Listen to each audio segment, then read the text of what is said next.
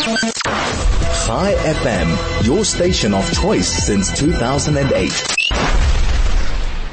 Well, let's hope that you can bring you some further comfort now. But I know there's a lot going on around us. There's a lot going on in the world and somehow this time of year just exacerbates it. We always, and, and, I'm not sure if it's confirmation bias. You know, do we hear of more stories now and we always say, ah, oh, well, it's the nine days. That's what happens. Uh, or is, is this just uh, part of living in, uh, in the world in which we live? Well, we're going to put some of these questions to our guest, Rabbi Zachariah Greenwald. He is a prominent educator, a speaker. He's head of the Meor Women's SEM in Jerusalem. Uh, Rabbi Greenwald, good morning. Thanks for joining us. Good morning. And uh, I believe an author of a very, very interesting book as well. What's it called? Preparing Your Child for Success by ArtScroll. All Sarah. Right. Brilliant. Okay, but let's talk about, let's just talk about this period in, in general because there's no there's no doubt that we're sort of attracted to some of the sadness that goes on around us. And obviously the period that we're living in serves in some way to focus a little bit more. But the reality is we do see very difficult things. We've had some tragedies in the Jewish community, young people here in the Jewish community, uh, unfortunately passing away, young people ill. It's, it's, it's, it's very, very difficult and challenging to see these, to be confronted by these things. Uh, so, uh, so many people saying it's just, and, and it's a phrase we keep hearing, it's just too much. Are we living in a time where things are just too much? I think the Jewish people have always lived in times where it seems like just too much. Mm.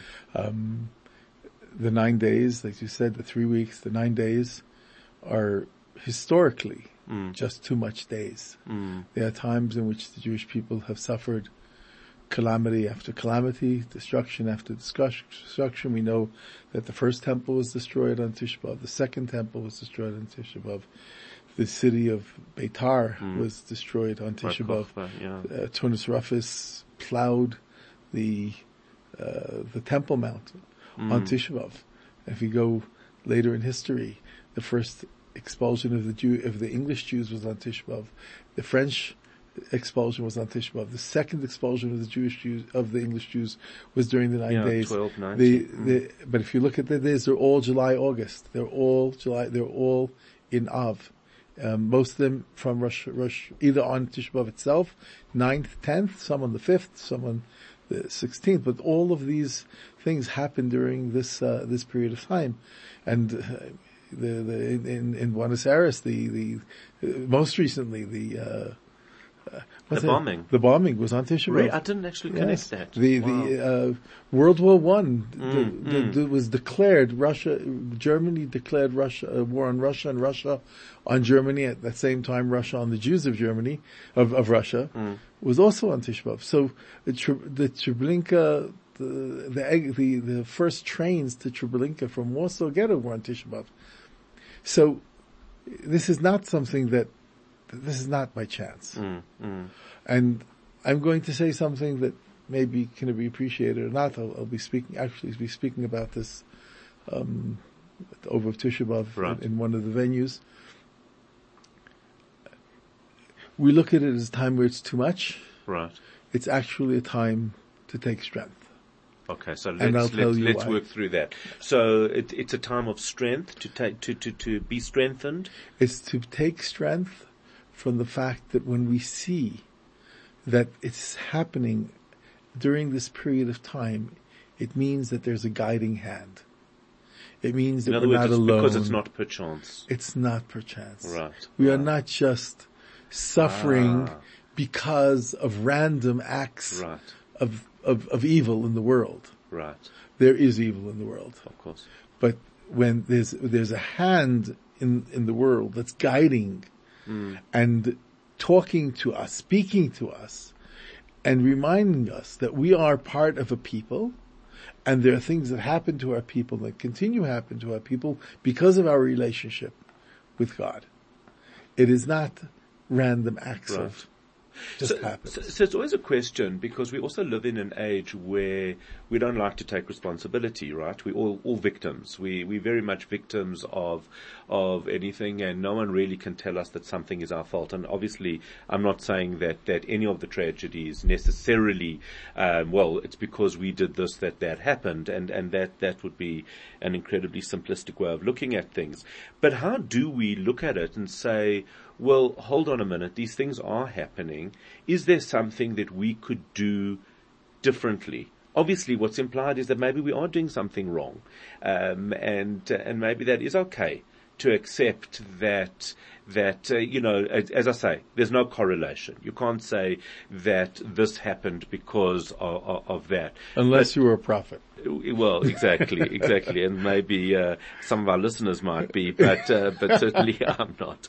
Uh, how do we deal? how do we take responsibility without taking blame? Maybe that's uh, maybe that's a, a more succinct way of asking the question. I, I think the concept of blame is not very much uh, is not really a concept that we speak about. Mm-hmm. Uh, we the the Torah is not replete with blame. It is right. replete with taking responsibilities. I think you, uh, it says in the Talmud that a good question is half the answer. but you asked a good question. Right. Because the answer is really taking a responsibility and personal responsibility, communal responsibility.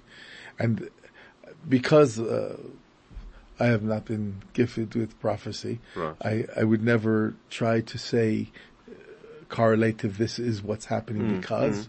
However, every single one of us knows where we could do better.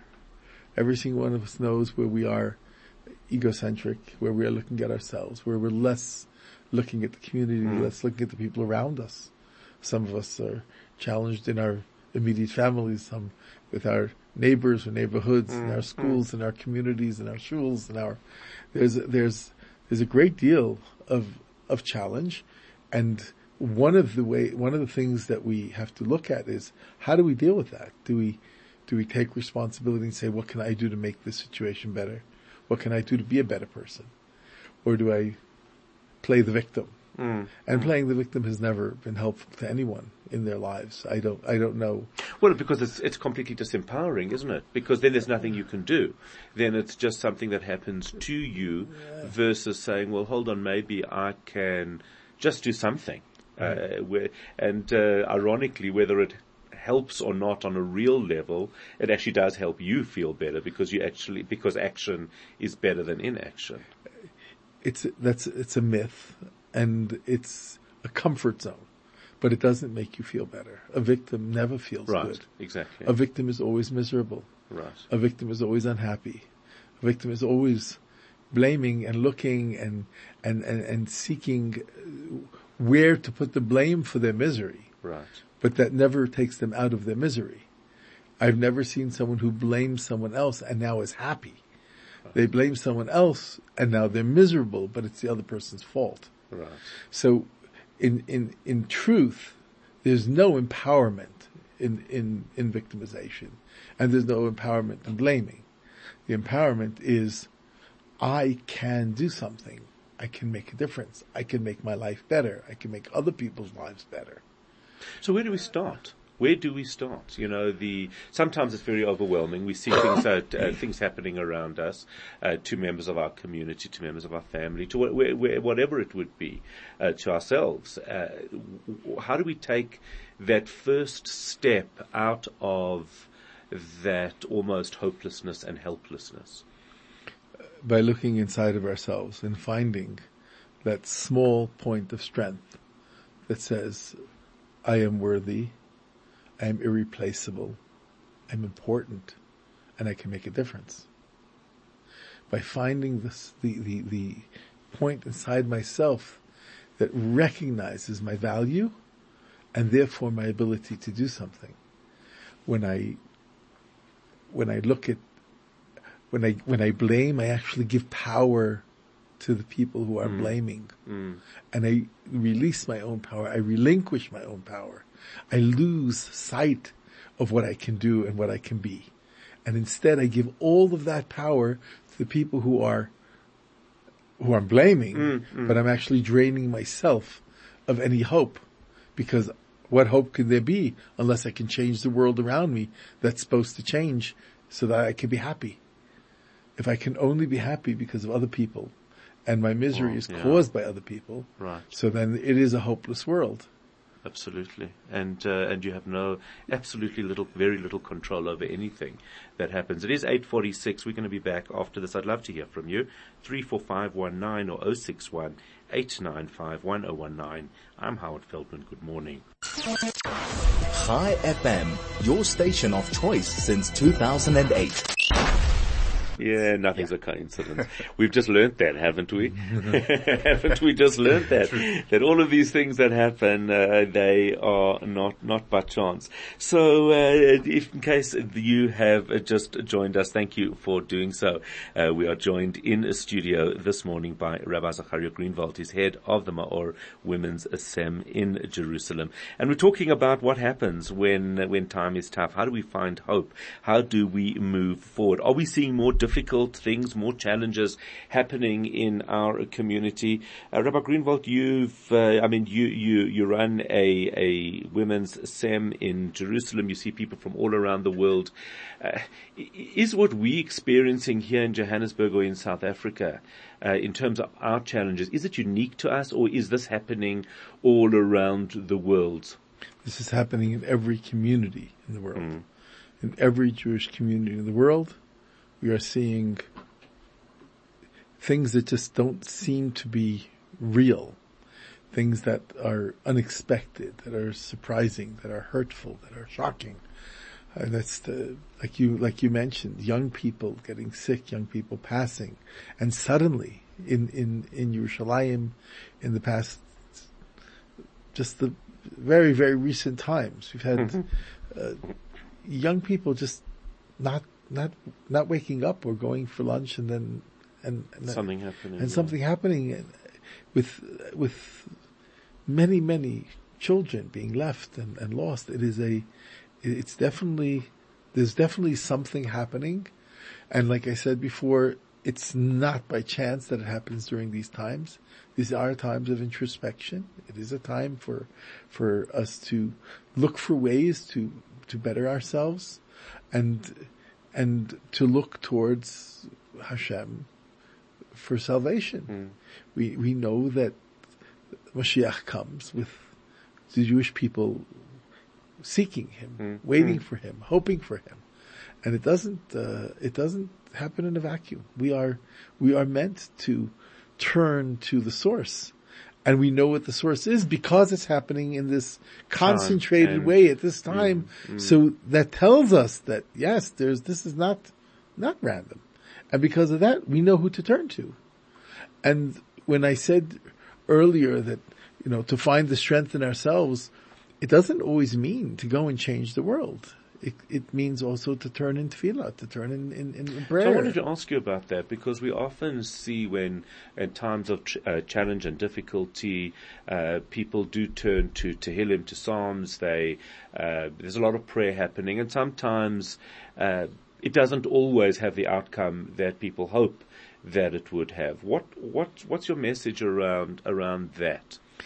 Well, in, in this week's Torah reading, in Va'etchanan, in this week's Torah reading, the, the, uh, Moshe Rabbeinu says, Ki mi goy gadol asher lo Elokim krovim elav, kashem Elokeinu b'chol kareinu elav. Where is there another nation that has a God so close, like the Jewish people, like our nation, that Hashem responds to everything we call out that he listens to every prayer. And I think that we have a little bit of a, a misunderstanding as to what prayer really means. Prayer is not a shopping list. Hmm. Prayer is not, okay, I did mine. Well, I've asked now; it needs to be answered in that way. I pray now, so that means hmm, now I'm hmm. waiting, I'm waiting for the response. So if it was two hours ago, how much longer should I be waiting? That's not, that's not the concept of prayer. The concept of prayer is understanding and submitting ourselves to the understanding that everything that happens in the world is happening with a plan and knowing that it's dependent only on God and relinquishing our pain, relinquishing our suffering, relinquishing that which we, our expectations to the will of the one who really knows what is best and who does what is best for us and for the, for, for his nation. We are, when we only turn to God in extreme circumstances, when there's something happening for a reason, then we are disappointed when we always, when it feels like, well, why didn't it change? Were we to pray three times a day with the supplication, with the, with the, with the humility mm, of mm. prayer, then we would see how much we have that we have as a result of prayer. And we would realize how many of our prayers are answered and how many times we do see the hand of Hashem in our lives. But we need to take notice of that. When we only notice Hashem Mm, on mm. rare occasions, it's very, very difficult to recognize His hand in our lives on a daily Yeah. basis. It always occurs to me when we say the prayer of Hallel, uh, that when you look around you in, in the synagogue, in the shul, and uh, there's this prayer of Ki L'olam Chasdo that, you know, it's, it's wonderful. Um, and people just kind of go through it and it's fine, but then they get to the part where they're saying, Ana Hashem, and they're saying, you know, pleading to God for salvation. All of a sudden there, uh, everybody, you know, gets very much behind it. And I th- always think that, you know, there's two sides of that coin. You know, we need to just a little bit, be very, very grateful when things are going right, just so that we can call out when things aren't. But I mean, it's easier to say than to do, isn't it? Oh, Uh, Human nature doesn't quite work that What's way. fascinating is that where, where does Ana Hashem, Hashem Sazeh, where does that come into Hallel? Mm-hmm. It's actually not a supplication. Right. It's a, it's a miss, it's a, it's a, it's an abused prayer. Really? Because in the context of the Hallel, Yeah. it is a, it is a praise. It is not, Oh, that's it is not course, a request. why would it be It's Hallel? not a request. Oh, that's very, very it is, interesting. It is a praise of our confidence Oh, in Hashem's helping us and bringing us salvation, as opposed to a desperate call for For- God's salvation in the midst of where does that fit into Hallel? Hallel is, That's very is interesting. I never and thought of it in song that way. Very but it's one of those, Yeah. uh, yeah. misnomers almost. And just like that, it is about to go nine o'clock, which means it's time for us to love and leave you. Just to remind you that we will not be live on air tomorrow morning. It is Tisha B'Av. Uh, we, there will not be live programming until 12 o'clock tomorrow. There will be news. There will be other programs pre-recorded. We won't be in studio, but we will be back with you on a Friday morning. Uh, we will see you then. Uh, just a, a reminder, and uh, just so you know, Rabbi Zachariah Greenwald, who's been in studio, he's head of the Meor Women's Sem in Jerusalem. He's an author. He is a very well-known speaker. He'll be speaking a number of times at Or Sameach over Tisha B'Av. If you are interested, reach out to the Or Sameach community, and they will give you further details.